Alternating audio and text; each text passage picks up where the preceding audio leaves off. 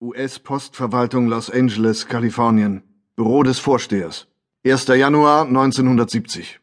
Zur Kenntnisnahme. Berufsethos.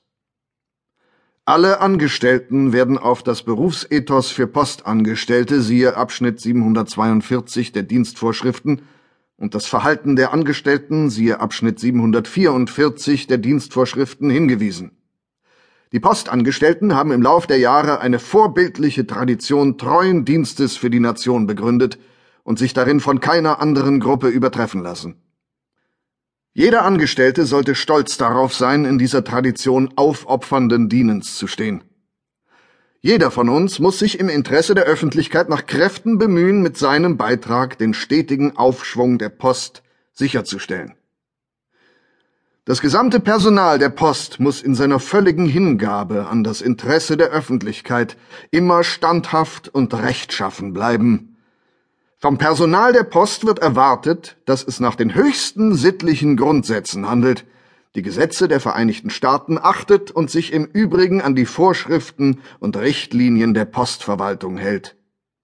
Neben einwandfreiem sittlichen Verhalten ist es auch erforderlich, dass die Vorgesetzten und Angestellten alles vermeiden, was einer Erfüllung der Aufgaben der Post im Wege stehen könnte. Zugeteilte Aufgaben sind gewissenhaft und erfolgreich zu erledigen.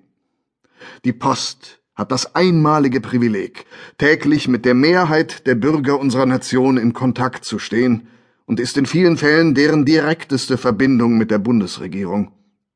Deshalb hat jeder Postangestellte die besondere Gelegenheit und Verantwortung, sich durch ehrbares und rechtschaffenes Verhalten des öffentlichen Vertrauens würdig zu erweisen.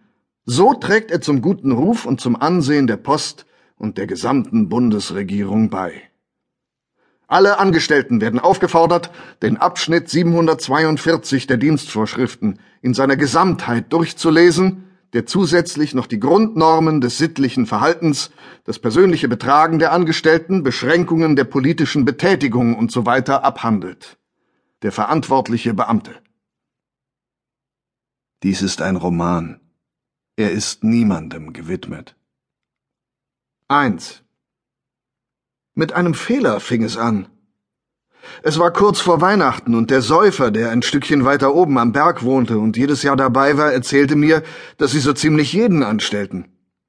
Ich ging also hin, und bevor ich noch recht wusste, was los war, hatte ich diese Ledertasche auf dem Rücken und machte mich in aller Gemütlichkeit auf den Weg. Was für ein Job, dachte ich. Leicht.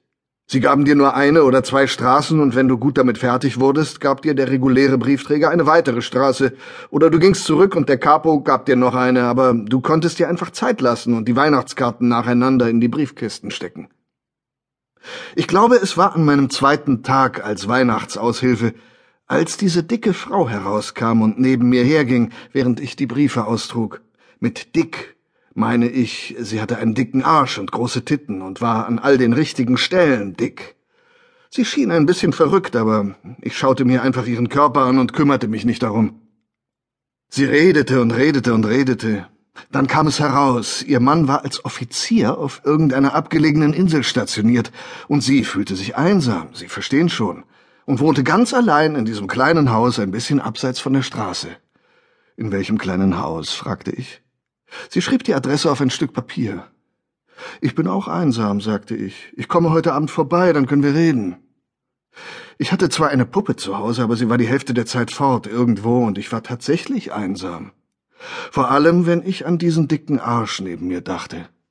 Sie war wirklich gut, gut im Bett, aber wie immer bei solchen Frauen verlor ich nach der dritten oder vierten Nacht das Interesse und ging nicht mehr zurück aber ich sagte mir immer wieder, Herrgott, als Briefträger braucht man nichts anderes zu tun, als seine Briefe abzuliefern und mit der Hausfrau ins Bett zu steigen.